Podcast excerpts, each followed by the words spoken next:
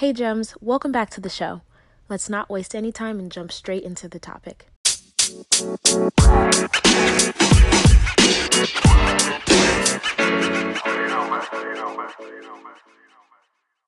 Welcome to the show. So go ahead and introduce yourself and tell us a little bit about who you are and what you do. Thanks, Jacinta. Hi, everyone. My name is Giovanna, but I'm known as the first gen mentor on TikTok. A lot of people call me Gigi. I'm a first generation American, a first generation college graduate, and a first generation wealth builder. I recently joined the Great Resignation. I quit my corporate nine to five to pivot to a new career. So now I am a full time financial educator and I am a TikTok influencer. So on my TikTok account, I post videos on career tips and personal finance for my followers. Wow. So it sounds like you've had some huge shifts recently. Congratulations. Thank I, you. I think are in order, it sounds like. Um, and I would love to hear about, you know, obviously being first gen comes with so many unique experiences. How is it that you went from, you know, obviously it being your personal experience to sharing about it? What was what was it that made you want to, you know, be a mentor and talk and educate and support other people? Uh, a couple of things. I would say number one, uh, just for my own education, just not seeing you know stories that reflected my experience as a first generation American. So you know to learn about money, I just really immersed myself in personal finance by reading books. I read probably over 50 personal finance books at this point. And um, yeah, just a lot of them didn't really speak to the unique challenges that I've had to face as a Mexican American woman. Uh, for example, you know, I've had a lot of struggles and having to navigate financial boundaries with my family because, you know, there's an expectation in the Mexican culture for uh, that financial assistance to be provided. And um, it's, it's quite different the way that things are managed here in America. So I've had to navigate both cultures to, you know, figure out what's going to work best for me.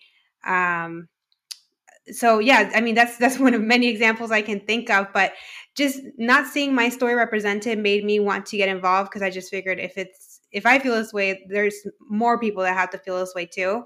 So um, I just started putting out content on TikTok, uh, and and it resonated with people, and, and people were like, "Yeah, I didn't realize that other people had to deal with this too. I thought it was just me." Wow. I love that. And those are, you know, it's uh, what's the saying? Necessity breeds invention, right? Mm-hmm, mm-hmm. So your experience and the lack of seeing anyone else for you to be able to be mentored by or to be able to get information from um, is what helped you to say, well, let me start putting stuff out just to see if anyone else, you know, needs this information just in case. And it sounds like it's turned into its own thing, which is really cool. Um, now, you mentioned unique challenges, and one of them sounding like a little bit like boundaries. What other do you think, you know, challenges do first gen youth or young people, millennials maybe face when it comes to personal finance that that they think is just them, but it's like you it's common to like a lot of first gen people? I mean, obviously, the the lack of education within the community. Um, I think it stems from a couple of reasons, right? So obviously, we don't learn um, personal finance in K through twelve. We don't really learn it in college either. I was an econ major, and I didn't graduate knowing any of this stuff. Um, and then we also don't get to learn it at home because you know our parents are immigrants so they're just kind of tasked with like bringing us to this country and, and surviving and getting food on the table so they don't really have the space to learn how to master the game you know? So as as first generations we're really the first ones that have an opportunity to not just survive but thrive and and do better than our parents did um, and and build wealth. But because our parents don't have that knowledge and because they didn't teach us at school like there's just that huge gap for us um, so for a long time, I thought that I was doing good. I was like paying my bills on time, like making my minimum payments. I'm like, I'm good. Like, you know, the lights are still on. Like, I have food on the table. What's the problem? But, you know, just meeting people through different walks of life that came from different backgrounds and also from reading about personal finance, I started learning, like, okay, just, you know, paying the bills is on time is the bare minimum. Like, you're supposed to be um, you know, increasing your net worth over time. And, and that's not something that I have been paying attention to because I didn't know I was supposed to, you know? So um, that could be one thing. Um, another thing is just because of the lack of the education, I feel like there tends to be like a lot of um, misinformation just about about how to manage money best or how to build wealth. You know, I know in my family, a lot of people think that, you know, the biggest marker of, of success in building wealth would be to own a home when, you know, now that I know about money, I see it as, as an expense, not really as a, as a, an asset the same thing about a car. You know, they really, uh, I, I, speak from my experience with my family. They they really, you know, are looking for what kind of car are you driving today? What car, what kind of car do you roll up in? You know, so if you're not meeting their expectation based on the car you drive, you know, oh, you must not be doing that well. When really there should be a focus on, you know, investment accounts and rental properties and that sort of thing that can really, you know, increase somebody's uh, wealth. Yeah, I love that. And uh, what I think is really important is to note that uh, there have been these challenges for decades, right? But the internet was not the way that it is now. So there wasn't like TikTok, right? you know, mm-hmm. 10, 15, 20, 30 years ago when there were still first gen people who were dealing with this lack of education and information around how to build wealth. And so it's it's wild because we're in a day and age where it's so much easier in some ways to be able to get access to the information, but now it's sorting through all of the information to make sure that it's not inf- uh, misinformation um, and that it's credible and actually going to be applicable and helpful for for a person to be able to to do it in their own life. So you said you've read a whole bunch of personal finance books. What are your top recommendations, would you say? It depends on who's asking because I have read so many. I can kind of tell you, okay, based on your personality or based on where you are in life or your education level, you should look for this one. But I would say for beginners, I always point beginners to I Will Teach You to Be Rich. And I actually had a book giveaway on Instagram um, last week. And, and I gave away that book, and I had so many people enter the contest. I was not expecting that many people over like you know a seven dollar book it's not that much. Yeah. Yeah so i was only going to give away 10 copies uh, but because i had so much interest i gave away an additional 10 uh, but but i like that one just because um, I think that the way have you read that book by any chance? Yeah. Yeah, yeah. I mean, I like it. I'm a fan of it. I just think that the way that he writes is just like really sarcastic and kind of funny. And to me, I remember when I read that book at 21, it was just very easy for me to digest and and not be, you know, shamed for my money habits or money mistakes. Uh, so uh, that's kind of my go-to. Uh, but the one that really caused my awakening was called uh, "Smart Women Finish Rich." So that's David Bach, which I've read a couple of his books now, but um, I love that one because that was the first book that just really showed me that this whole money thing and you know investment accounts and Roth IRAs and high yield savings accounts, all these things, they're really just a tool to really live the life that you want according to the values that are important to you. And um, out of the money books that I had heard about or read about, none of them really said it in that way. It was always about like, well, you know, you should be doing this or you should be doing that, but uh, when I read David Bach explaining it that way, something just clicked for me, and I just couldn't stop reading after that. Wonderful. Yeah, I have it on my shelf, but I haven't read it yet. So thank you for those recommendations because it's really important to know that the the significance of of what you'll be able to do in your financial journey will be contingent upon your ability to consume information that's going to help you to understand what shifts you need to make, where you need to focus, how you need to reevaluate, and all of that. So, just like any other area of our lives, we have to have kind of a strategic plan of understanding how we're going to continue to learn in the area of personal finance. I'm sure you're always looking for more books and podcasts and and information. It's not just okay, you do something once and then forever you never you never right. never um take in any any more in, new information. So for anyone listening, I will teach you to be rich by Ramit Sethi and then uh, you said smart women finish rich by David Bach, was it? Yes. Mm-hmm. Love it. So, yes, y'all, write that down um, and then actually follow through. We're not here, you know, on this podcast just giving you lip service um, for fun. The goal is that you take action on the things that we're talking about and that you become more of an active participant in your journey so that you can get results. Because it's not going to happen by osmosis. Just because we mentioned the book, I teach you, I'll teach you to be rich, doesn't mean all of a sudden it's downloaded in your brain.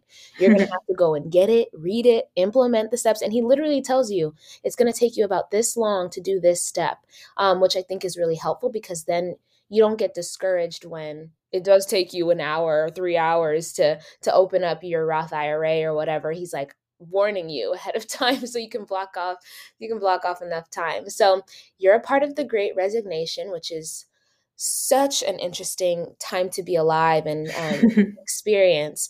Um, and there's so many people who, because I'm a therapist by trade, mm-hmm. and I'm a money mindset strategist and coach as well. And so one of the things that made me transition into focusing on, you know, kind of the bridge between mental health and money was so many of my clients would come into therapy, right? Mm-hmm. And in therapy, they're talking about money and they're talking about work and they're talking about their career and they're talking about um, hating it and not feeling fulfilled and wishing they could do something else but feeling stuck. So, you know, what is it for you that really helped you to get clarity on understanding your next step needed to be focusing in this new area that you're in now? Uh, I mean, honestly, if if the Great Resignation wouldn't have happened, and and COVID, right, COVID and and BLM and everything that's happened in the last almost two years hadn't happened, I would still very much be in my corporate job because I just never even uh, thought this life could be possible for me. I had no ambitions to be a solopreneur or uh, a social media influencer or any of this stuff. Um, but I mean, for me, uh, I started getting more involved with my community because of the pandemic. I started thinking about these these kids, you know, how they were missing out on their college experience with with this pandemic with the virtual classes and halloween's canceled and and all this these, these fun events as a college kid are canceled. So i started getting more involved with mentoring. I've, I've always mentored for the last couple years but i hadn't had a chance to mentor with my alma mater because they wanted somebody that was local and i lived a couple hours away. So obviously with the pandemic you know that opened up the doors to yes of course we'll take mentors all from all over the country. So i'm based out of phoenix. Uh, i went to uc santa barbara and i was paired up with with mentees that way. So that really helped to reestablish that connection with my community and uh, remembering like wow i remember you know when i was their age 19 or 20 i thought i had the whole world figured out and all i needed was this college degree and everything was just going to work out and you know now that it's been 10 years since i graduated i just know that there's so much more to that especially as a first generation college student first generation wealth builder so um, that it all kind of you know mixed together and me being like wow i wish i would have known all these things about money. I wish i would have known all these things about navigating my career. So that definitely was also a factor in inspiring me to put this content out into the universe. Uh, but but yeah i mean ultimately why did i leave my job? A lot of factors uh, but i would say the strongest factor would be because uh, they wanted us to return to office and um, I knew that that would mean I would have to go back to a commute and lose a lot of time. And that would mean I'd have to cut back on the first gen mentor, which is, you know, I was doing educational workshops and my TikTok videos, right? So um, I was also uh, writing a book earlier this year, and I'm like, wow, I'm not going to make any progress with this book if I go back to my commute. So um, I definitely did a lot of introspection and consulted with a lot of friends and family just on their thoughts. And um, to me, it just made sense. I, have never taken a leap like this. I've always taken the safe route.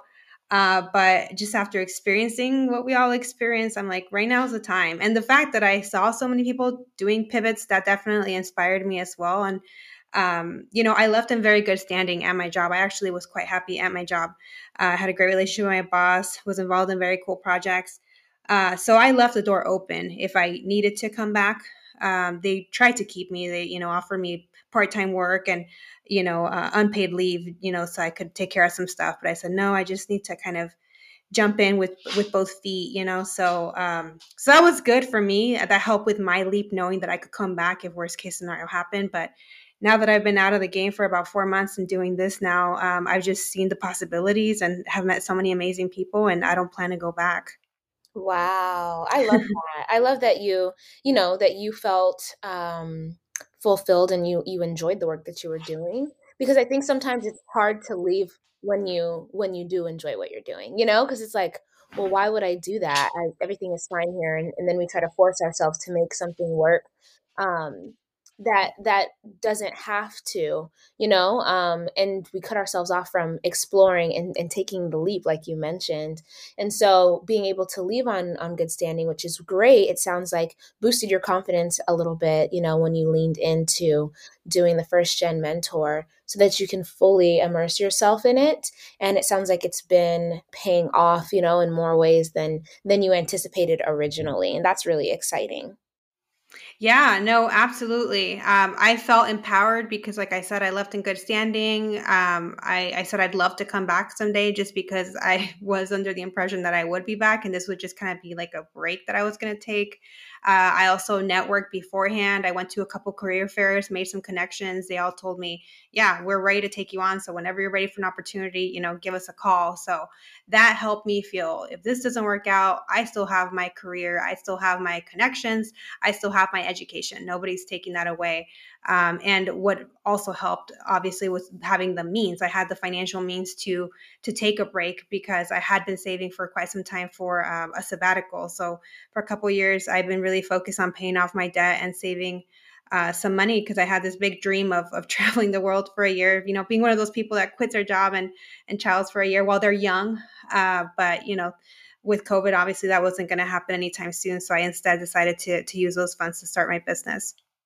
Oh my goodness. The power of, you know, living on purpose and getting in control of your financial journey as early as you possibly can wherever you are you know if you're listening now is the time. Like if you've if you haven't done it yet now is now is the sign that you're looking for to get serious about your journey. And if you've been on it keep going because it's also challenging when you've been you know saving for a long time or focusing on paying down debt and trying to be disciplined and consistent that it can be challenging to to do that for years for your whole life you know is the goal that you're able to be focused in your finances to really be able to design the life of your dreams but i'm just thinking you know decisions that you made 12 months 36 months 72 months ago right mm-hmm. are are decisions that have afforded you the opportunities that you have now and the decisions that you make now are going to design the life that you have in the next 12 36 72 months. And the same thing happened in my journey where you know i made a decision to pay off all of my debt because i wanted to be borderline bougie okay? I wanted to shop at ross but make it rain when i traveled you know? So that decision made it so that during the pandemic i actually became debt free during the pandemic. I actually made more money than i ever made in my life in 2020 and was able to start a whole nother business in 2020 wow. it was because of decisions made three years prior you know mm-hmm. um, that made that possible and we don't know what we're preparing for we don't know what's going to come in the future our job is really just to put one foot in front of the other as best we possibly can um, to to be able to withstand whatever might come up and to be able to do whatever we want how, how mm-hmm. we want um, if we feel like it you know what i mean so for you to be able to to do that because you had a position where you could operate in abundance and not be worried financially um, and not feel like you have to you have to do this or that um, because because the numbers don't work is absolutely phenomenal. So i just personally want to give you your flowers because um, that's that's i'm sure taken a lot of time and energy and effort for you to make possible in your life and what a great opportunity for you to share for other people to learn how to do it as well. So I would love for you to let us know where everyone can connect with you, what you've got going on, and how to stay in contact. Yeah, of course. So uh, I'm most active on TikTok. My handle is at the first gen mentor. I'm also on Instagram. I'm at Gigi, the first gen mentor, and I do one on one money coaching. So if you're interested in that, you can visit my website as well as educational workshops. So I do teach financial literacy and career navigation workshops at universities and nonprofits. And you can reach me at my website, thefirstgenmentor.com. I love it, y'all. Go ahead, make sure to follow her on all of the platforms because you don't want to miss these gems. You heard her say that she done left a job and they was like, please don't leave. What, what do you what do you want? Do they you- actually they actually reached out to me like two days ago. right? So clearly, you know, what she is talking about, what she's sharing is powerful because she has evidenced it in her own life. So these are the best people to connect with. I highly suggest going ahead and following the first gen mentor on TikTok, Instagram. Go to the site, figure something out, send her a DM, stop playing these reindeer games so that you can get your life where you want it to be and have the support so you don't have to be trying to figure it out by yourself. I think that's one of the biggest things is, is just stop trying to do stuff alone. It is okay to ask for help. It is okay um, to learn from other people and what they've done and actually accelerate your path to success because you can learn from, you know, all of the things that they've been through and done. So I just truly appreciate you for taking some time to drop some serious gems. I'm like, let me go check out the page again. Wait a minute now with all these Um, and I'm super excited to just watch your journey continue to unfold because it's just the beginning. So who knows what things are going to look like, you know, for you here soon. Thank you, Jacinta. I appreciate that so much. And thanks for having me on the show. If you enjoyed this episode and would like to support the podcast, you have a few options. You can subscribe to the podcast wherever you listen to it, and you'll be notified as new episodes are uploaded. You can also leave a review or send me your feedback. Doing so helps me to create content that's relevant to what you want to hear about. And last, you can share the podcast with a friend. Whether it's directly or sharing it on your social media, it helps them to know that you think that this is information that they need to hear about. Thank you.